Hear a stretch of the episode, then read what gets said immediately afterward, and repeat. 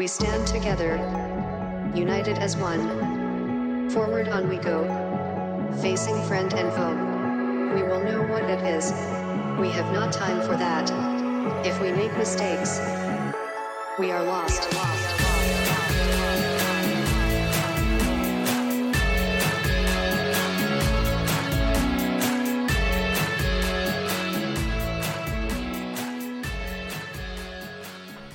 Hello and welcome to the AliCast. Still mid-lockdown here in the UK of the COVID-19 crisis of 2020. If you listen to this many years in advance, then yeah, as I allude to in this podcast, life's pretty strange, but in some ways it's pretty much the same. Working from home and going out for a run every day. That's about it, really. So yeah. It's very, very strange times indeed. In this podcast, I managed to catch up with Claire Moreton. Claire is one of the more high-profile members of Gone Tabbing. A really robust girl and a really great laugh, and it comes out in this podcast. So we had a really good chat during this podcast as well, and we talked about all sorts, from tabbing to mental health to everything. We dived deep there as well. So that's coming up in just a couple of moments. In the meantime, don't forget, you can go over to our website at alicast.org, and, there's not many races going on at the minute, if any at all, apart from virtual races, and I've got one that is doable at the moment over on the webpage, which is the 10-10-10, so that is 10 miles or 10 kilometres, carrying 10 pounds or 10 kilograms, and doing 10 bodyweight exercises at every sort of milestone or kilometre stone, if that is such a phrase. So you can go over there, you can sign up, just choose whatever t-shirt you want for doing that. As soon as you sign up, I'll get the t-shirts out to you, and then you can wear it with pride as you get out onto the roads or trails and actually complete that challenge. I'm looking at probably including another challenge in the next couple of weeks, and I'm just sort of dreaming that up in my little head at the moment, and as soon as that comes out, I will do that. The 4-4-48 challenge is on there as well, but obviously that is on hold at the moment because of the state that we're actually in lockdown.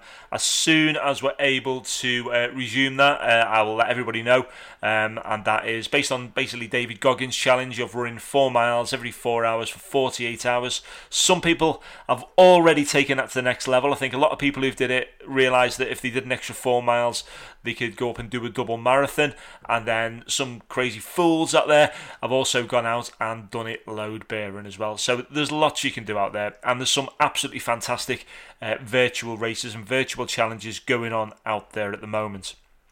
We're a couple of months away from the Fan Dance, and when that is due to take place in July. Now, looking at the AEE page on Facebook, they're going to make an announcement on that on June the 8th. So on June the 8th, we'll know whether it's going ahead or not, and if it is going ahead, in what format it's going ahead. If it does go ahead, it's looking like it is probably just going to be the first weekend. It's probably not going to be run over 2 weekends. So just prepare yourselves for that. But there is going to be an official announcement made on that on June the 8th. So anyway, without further ado, let's go over. After a few technical difficulties, I managed to speak to Claire. We couldn't hear each other, we couldn't see each other, and then eventually the magic happened and the interview took place. So I know you're going to really enjoy this one, and yeah, I'll see you on the other side.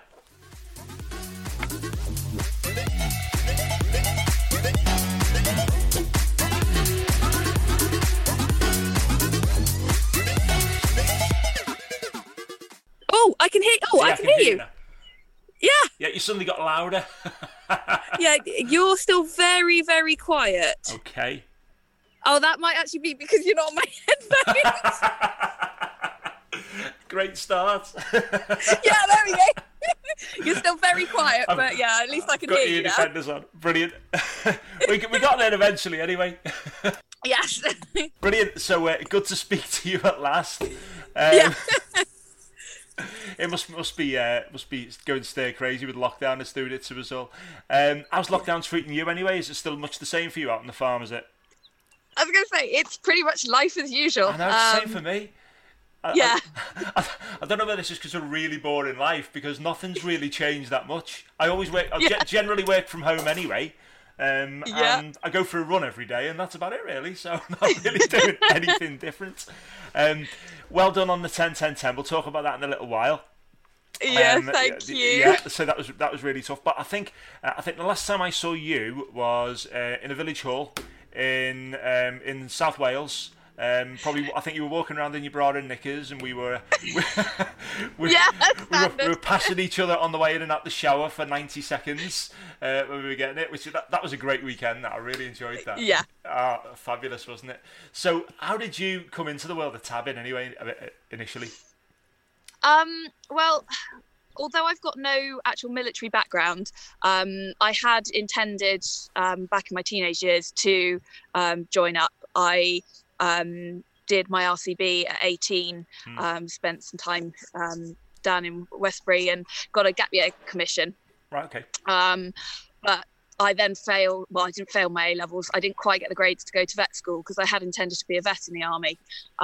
So I kind of had a little bit of a taster then, and then through university I joined that thing that a lot of people laugh at, OTC.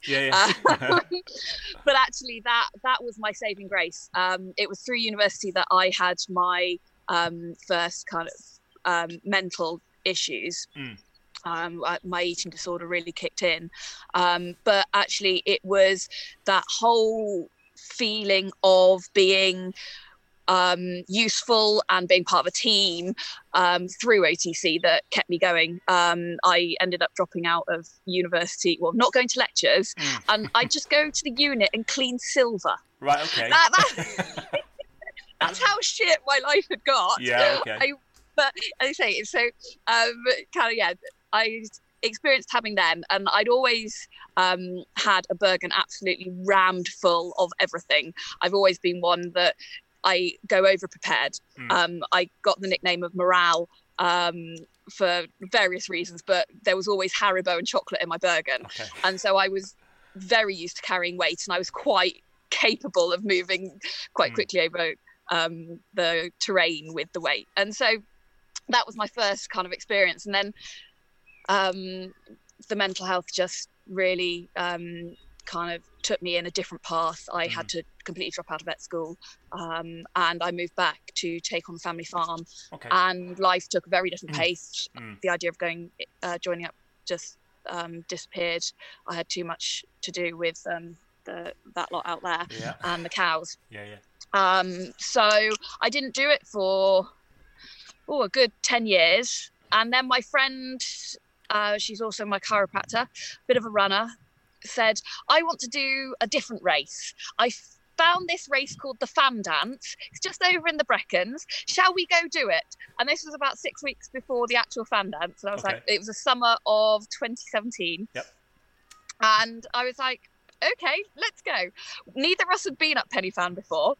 So 2 weeks before, we said, we'll go for a recce. And we started at Storey Arms, and we, clean fatigue, ran up to the top, and we're like, what's everyone on about? Because we didn't know the route. It was like, it's taken us, just over an hour to get to the top. And then we ran down in less than half an hour because we were kind of just going for it. Like, supposedly it takes 3 hours. Yeah. Like, it was really good time, clean fatigue. We've just done it in an hour and a half. So we didn't understand that. Yeah. We went another 4 hours off the other side. Yeah. Didn't know about Jacob's Ladder or anything like that. And so 2 weeks later, race day was a bit of an eye-opener. Yeah. But still, me and my friend, she came in about 3 hours 6. And I came in 3 hours 12 for our first ever clean fatigue Fan Dance. I was like, and first and second women, and was like, okay. I then got the bug. Eloise ticked that off. That was her kind of thing done. But then I did it with AE, and I saw this whole thing of a double tap. What's this? Yeah. So the following winter, I signed up to do clean fatigue double tap, because I was like, I'm not just going to do a winter one. You might as well push yourself. Keep going. Keep trying. And it was after the second day, it was a really, really snowy winter 2018, and after my second Fan Dance, I came down, got my patch, And it was DS Biggs that turned to me and went, yeah. Everybody pulls that face, don't they? Yeah. He was like, you loaded?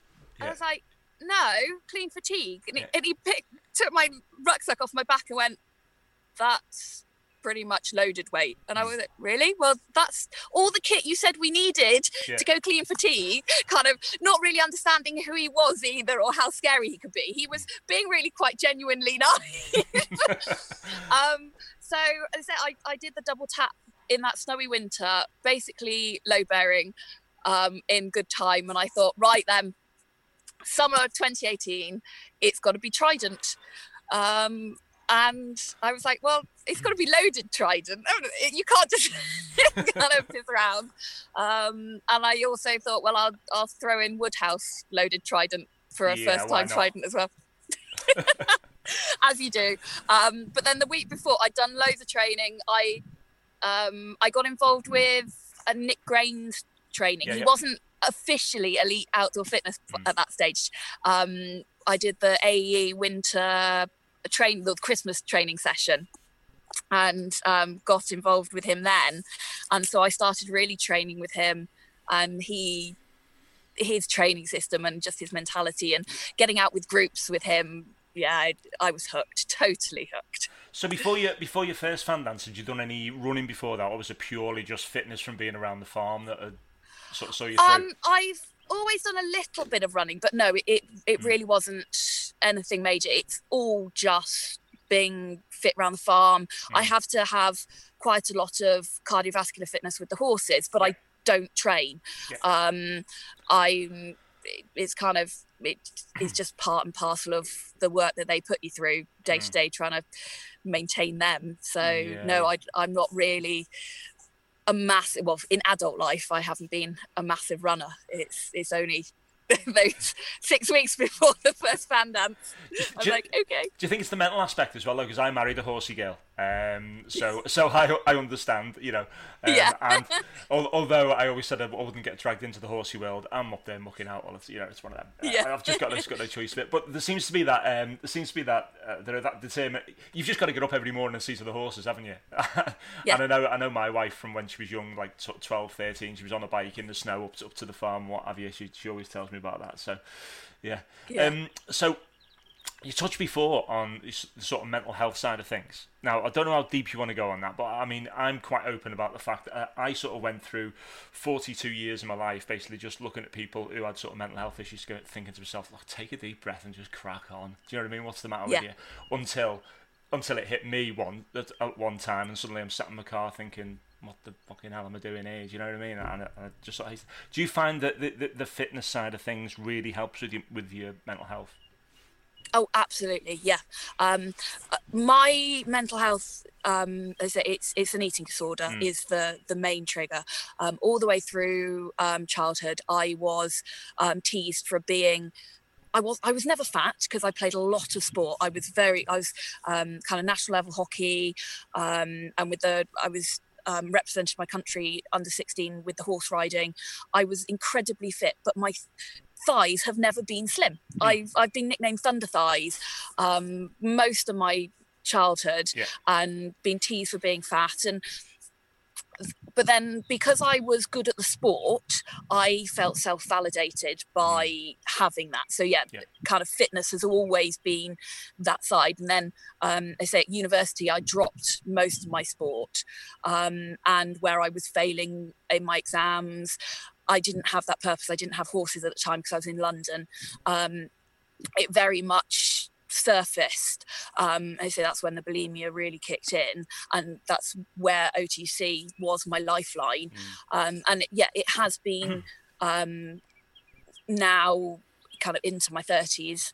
I've probably got my healthiest relationship with food because I am more consistent with my exercise, and I know that I need to eat to do what I do. I enjoy what I do, and I found my niche doing the hill work.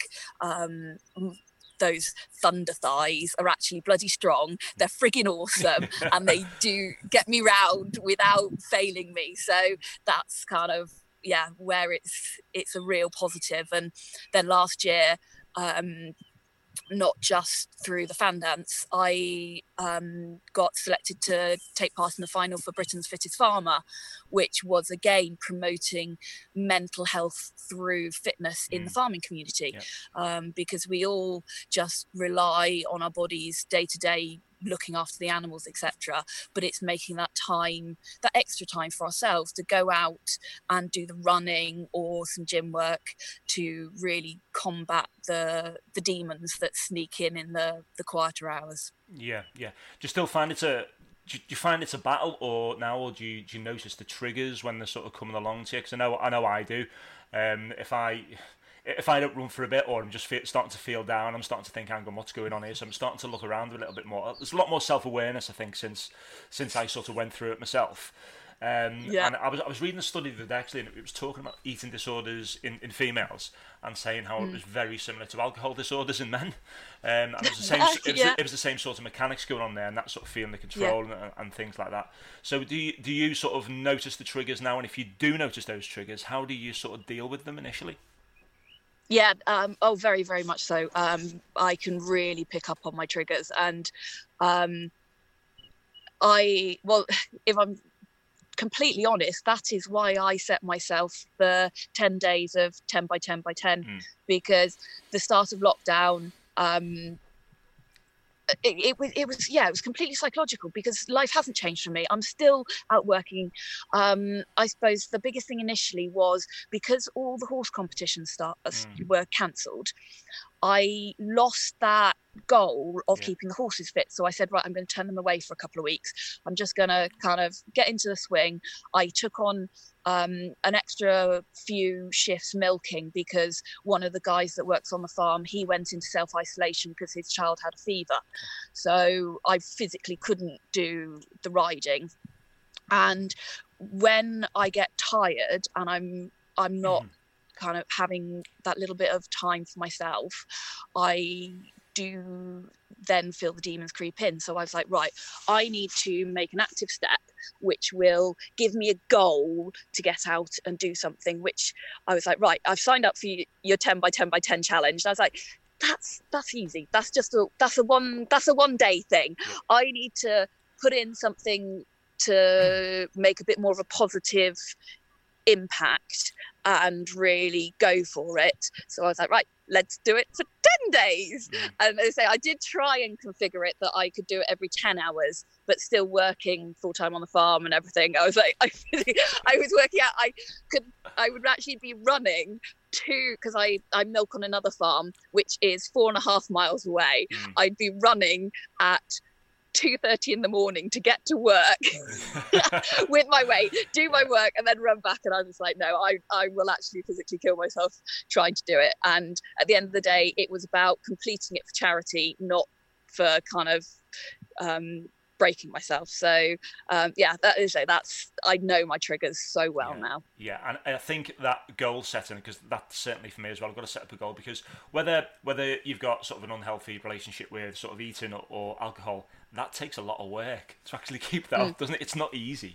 Whether you're just trying to, even if you're just trying to hide it, or you're trying to, I don't know, whatever you're trying to do, that takes a lot of work to do that. So if you can almost harness that energy and put it into something else, then that's one of your greatest strengths, really, isn't it? Rather than a weakness. And I think once you realise that, you can really start to achieve stuff. Yeah, exactly that. Yeah.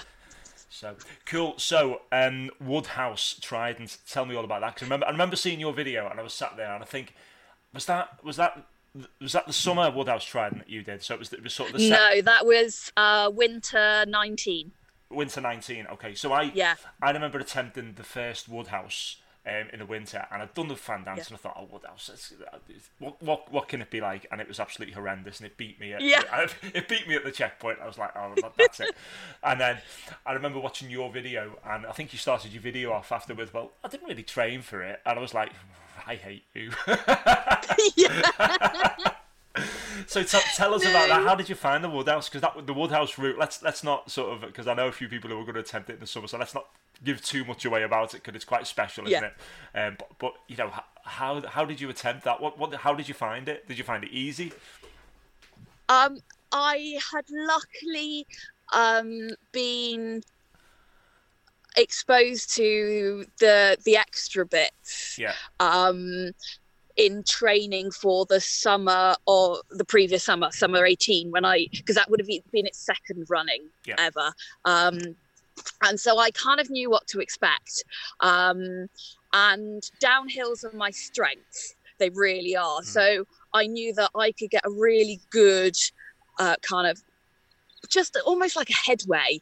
And so then just go slowly up that second ascent of the Fan, because it's horrible. Yeah. It is absolutely horrible. And it's the winter you did it, because you were basically in whiteout conditions, weren't you? Yeah. And, yeah, hats off to anyone that even attempted that. Yeah, it's just ridiculous.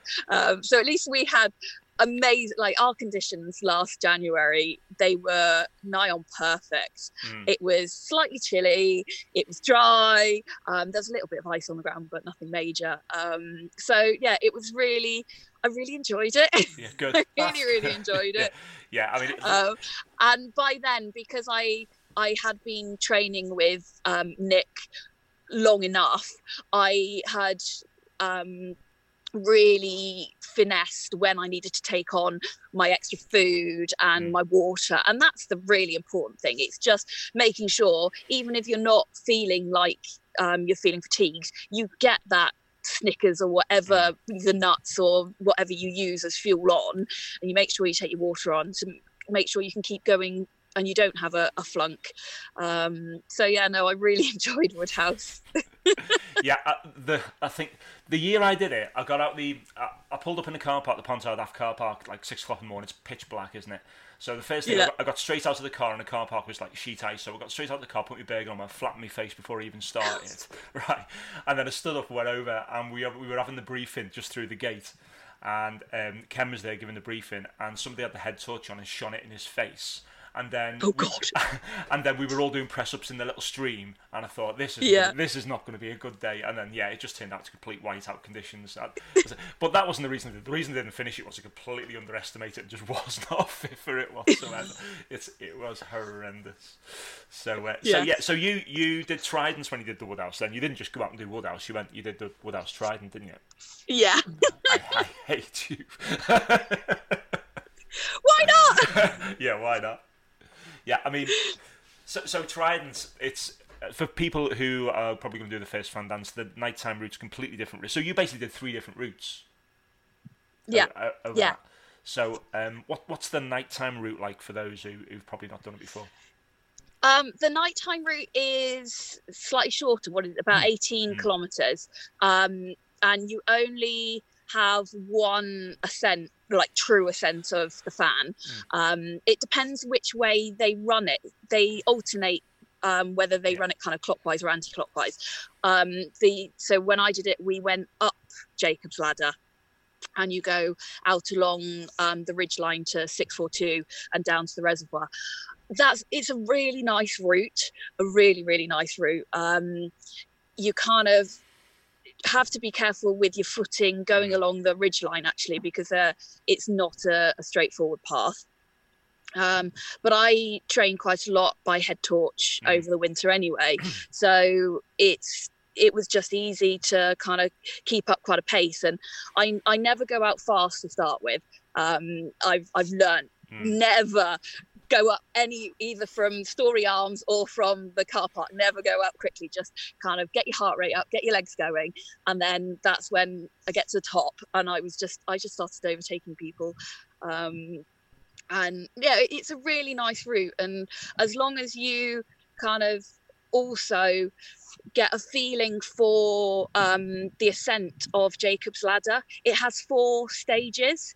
It goes really steep, then it plateaus, then it goes really steep, and then you get the little steps. So you kind of, you in the dark, you then know where you are, so you know how to pace yourself up it as well, which really helps. It does help if you've done it before. Okay, so moving on to, like, so we spoke about it a little bit there, but the 10-10-10 challenge, say, for anybody who doesn't know, the AliCast 10-10-10 challenge is just 10 miles or 10 kilometres, 10 pounds or 10 kilograms, and just do 10 bodyweight exercises every mile or kilometre. What did you do? Yeah, sorry. Lily's just come a little bit too close, and her munching is in my ear. Yeah. So how did you complete it? What was your version? Well, yeah, I opted for the 10 kilometres rather than 10 miles because I thought that would be slightly easier on my body. It started off all gusto, all adrenaline, and that first day I whizzed through both on very little sleep because I'd been milking beforehand. I got all the horses and cows done during the day between the two, and then in the evening I actually had my brother come and join me for the first one. And so it was nice to have some company, just that bit of morale, keep going. And yeah, it seemed fine for the first day. Two lots of 10 kilometres. The 10 kilos is not a problem. I decided to do it with a weight vest rather than my Bergen. I noticed when I did the Commando Speed March back in March up in Spean Bridge, my Bergen needs some adjustments, and I was going to get that done just before lockdown. So that's kind of scuppered that. But yeah, so as I say, first day was fine, and then by day 5, I started to feel that real fatigue in my legs. It was the morning ones that really got me. It was the same route every morning, and it was so wiggly round the farm, and there are places you just can't run because it's so uneven. I was tired, I was hungry, by myself, and that's when you just had to dig deep. All I kept thinking was, I've just got to finish. Just keep going. It doesn't matter if I'm not running, as long as I'm keeping moving, keeping the press-ups going. And yeah, I think it was day 5 after that morning one when I finished, I had a little cry. And I wasn't feeling sorry for myself or anything. I was tired, and I had a little cry. And then over the weekend, I managed to get a little bit more rest during the days, and that really helped. And again, you've kind of broken the back of it, so you're into the last half. The end is in sight, so I was like, yeah, I can do this. And just so many amazing messages of support, and then seeing all the donations coming in, and it was just, that really spurred me on as well and gave me a massive boost to finish it. So the last day was, it almost felt as easy as the first day, even though I was much slower. I was much tireder. But no, it was really good. It's amazing, isn't it? There's loads of sort of virtual events coming at the minute, because I thought as soon as this lockdown comes, I thought, oh my God, I know obviously I had a couple of virtual events going out there, but I didn't realise there was going to be as many as there is at the minute. Obviously, we're still hoping that the Fan Dance goes ahead, but I'm sort of getting less and less confident by the day that that's probably going to happen, which is a shame, because say I'm down for Trident this year as well. But what sort of events are you looking at next then? Well, I've got my next challenge on Saturday. All right, okay. It's another fundraiser with Pilgrim Bandits. It's Operation Frankton, and we're each taking a stint to try and get as many miles in an hour, and so it's basically a 24-hour relay. Okay. So yeah, that will be really good. So that's kind of the next one to tick off. But I haven't entered the Fan Dance for this year. I was kind of umming and ahhing. I haven't actually done a load bearing summer Fan Dance at all. Okay. So I've got to tick that off my list. Yeah. But also there's all the test week marches. Yeah. So I've got to balance my time and the finances, because at the end of the day, tabbing is not my first hobby. Horses is actually the first hobby, and as you appreciate, they're freaking expensive. Very, yeah. We've got 11 of them. Wow. Yeah. God. They take up a lot of time. But I actually entered last autumn, after the Commando 30 shuffle down in Dartmoor. I was like, right, I need some more challenges. I need to, again, set some goals. I entered the Maverick race series. They offer a pre-season enter 5 and you get a discount. Okay. So although they were meant to be happening April and May this year. I've got a half marathon in the Black Mountains at some point this summer with them because they've moved it. I can't remember the dates. And then there's a Snowdonia marathon as well with them at some point over the summer. And I know a Jurassic Coast marathon. Right, so I've got some other non-tabbing races to aim for. I've always kind of lacked speed when it comes to clean fatigue. Yeah. As I say, these legs are strong, not quick. So I thought I'd focus a little bit more on some clean fatigue running and potentially push up to an ultra. I was going to pick your brains on ultra training. Yeah. Ultra training for me, and I think that the biggest thing for me was just those back-to-back runs on the weekend. Because the Brecon to Cardiff Ultra, that's a really good one to start off with. Really enjoyed that, even if there is a massive storm coming in when you do it, like there was this year. Which I was really, as it was coming up to that date, I could see Storm Kira coming in. I was like, oh, please let it be on the same day. And I was made up when it was. It was great. I thought that's a real challenge now.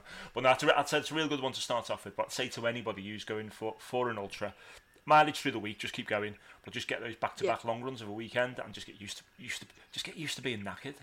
Basically, that's used to being knackered and uncomfortable, and you'll be absolutely fine. But no, I would recommend ultra running to anybody, especially like me, if you're not fast, because if you're just looking for endurance and you're a diesel engine, then perfect, absolutely. Because I've done a couple of marathons, and I hate marathons.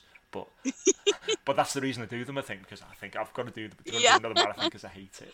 What does your training look like normally, though? Do you do more sort of clean fatigue training? You don't do it. You're going to tell me you don't do an awful lot now, aren't you? I really don't do a lot. I have a weekly spin class. Yeah, yeah. I actually teach that. So okay. It's quite good that I get to completely determine how the program works in that, and it always goes a pretty much the same format each week. I've got, it's a relatively small, close knit group, so they just know the score, and that's quite good. And then I might get one other run in a week if I'm lucky. I know when it is coming up to an actual event, probably 6 weeks out, I do start to do a little bit more during the week. When the panic sets in. Yeah. Like, maybe. But then that disappears quite quickly. Yeah. But I always try and make sure that I get out once a month with Nick, with Elite Outdoor Fitness. His training days, they have always been the bread and butter for my tabbing, because he'll always just make sure you'll push that bit further. Whatever your fitness level, he can tailor a day to make sure that each one of you is worked to your maximum if you need to. So that's really been it. And when I'm competing the horses, I've always kind of made sure that when I'm walking the one jumping track, which is the cross country, which can be about 3.5 kilometers long, and it's normally undulating ground, I normally run it, so that would be a kind of a fortnightly thing. But that's only 3 kilometers, it's not exactly far. But this is where I'm really embarrassed, because I don't have a specific training program. It is just my day-to-day life that keeps me on my feet, and keeps my step count up, and that's it. You're not sat behind an office desk all day, let's face it, are you? Do you know what I mean? It's it's an arduous job that you're doing, so I'm sure you can get away with it. I still hate you, but because I have to. I mean, I think when lockdown first started, I let my training sort of go a bit, and I didn't really have a goal because I was thinking the Fan Dance isn't going to happen now. So my head was sort of down. So I've just signed up for the. Have you seen the virtual Barkley Marathon that's going at the minute? Oh yes, you've signed up for that, haven't you? Yeah. So that's 5 miles every day. You've got to at least do so. So I'm really enjoying that because that's 1,000. It's 1,000 kilometres between May the 1st and August the 31st. So it's about 630 odd miles. So that's keeping me going now. It's getting me out of bed every morning, which is good. Spean Bridge, that looked good as well. What was that like? Oh, that was amazing. Yeah. Absolutely incredible. Like I say, that was, again, I only found that out through the Gone Tabbing page because Ish posted about it because the Pilgrim Bandits were one of the charities involved with it. And yeah, absolutely incredible. I had... a lot to thank for Brian Tinker because he and I travelled up together, and we were proper tourists. Once we crossed the border and got into the Highlands, every lay-by we were pulling over, taking pictures. It was just stunning. There was still snow on the ground. It was the most gorgeous kind of evening, clear sky, sun. There were red deer everywhere. So the drive up there kind of set the scene. Yeah, that just looked like an event. Yeah. And oh my God, when you actually get to Spean Bridge, and we went to the Commando Museum and then did a little route recce, and it's just put the hairs on the back of your neck up. It was really incredible. And they start the race with bagpipes. And the actual route is basically out of the train station, and the first thing you hit is a mile-long hill. Brilliant. And you've just got to uphill, and it's not like viciously steep, but it just goes on and on and on. And then at the top they have the pipers as well, so you kind of you're blowing out your hoof and you get to the top and you hear the pipers, and it's like it's just amazing. It really is. Brilliant. Now, I was looking at that. It does look like one for the calendar next year, I think. So yeah. Well, Brian and I are definitely going to do it next year, and as I say, we're going to try and get a proper little team up. And if we can get like a minibus, a Gone Tabbing minibus sorted. Yeah. Because I heard it was Ian saying that he's just got his bus license. Driving. Yeah. Yes. I was like, perfect. We can use him. And I might have the bus, so keep me in mind. I've got plenty of buses where I am. Brilliant. That's cool. Now, look, it's been great to speak to you. What's the first thing you're going to do when lockdown finishes? Get into the hills. Yeah, I know, that's what I'm missing. Yeah, definitely. I don't know which ones yet, whether it's kind of Snowdon, Brecon, or as I say, Breccon's on my doorstep, but I'd like to... Well, Brian and I are already kind of planning a little trip to do the Fan, then maybe the lakes on the way up, and then go back up to the Highlands. We want to bag that GT slab up on, was it Ben Lomond? Yeah. We missed it. We just didn't have time to bag it on our way back down. So we were like, right, as soon as lockdown's done, we're going to get it. And what are your goals as regards to test week marches? Sorry? What are your goals as regards to test week marches? Well, actually, to start one, get them all done. I'd like to actually complete this series. As I said, I couldn't start Black Sabbath. Last summer I'd just come out of quite an emotionally abusive relationship, so I was not in the right place to start. So I took myself off the hills that day. So yeah, it's fight those demons and get back out there and get on with it. Yeah, I think your mind's got to be in the right place, especially for that Black Sabbath. That was it was a beautiful, absolutely beautiful march. That I really enjoyed that. Yeah, I can't wait to get out there and there. And again, I got even you're saying the Grinch was beautiful. Yeah, and I did the sort of, was it the anti-clockwise where you did the Grinch towards the end?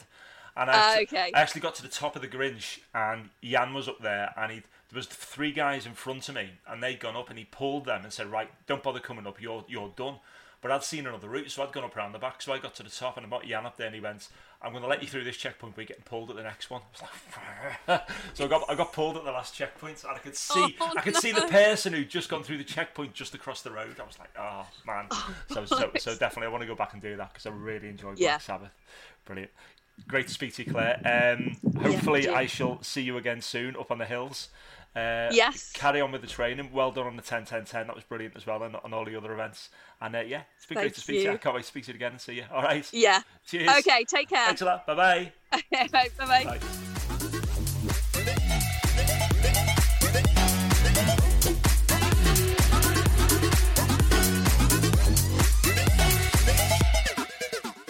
So that's Claire Moreton. What a girl! she's so humble, and I got so much humility about her actual fitness and what she does. But she works really, really hard in that farm, and you know that's definitely where the fitness comes from. Like I say, I've married a horsey girl, and the mental attitude of horsey lady, shall we say, is something else, and you don't mess with them. So yeah. So I've got another interview to record later on this week, which I will try and get out next week for you as well. Like I say, it's very, very strange times at the moment, but hopefully everybody is keeping good out there. Now, if anybody wants to drop me a message about anything that's included within this podcast or in any podcast whatsoever, whether it's to do with fitness, whether it's to do with any events, whether it's to do with kit or even mental health, look, you know, I mightn't have all the answers for you, but I'll certainly be able to signpost you to the person who does.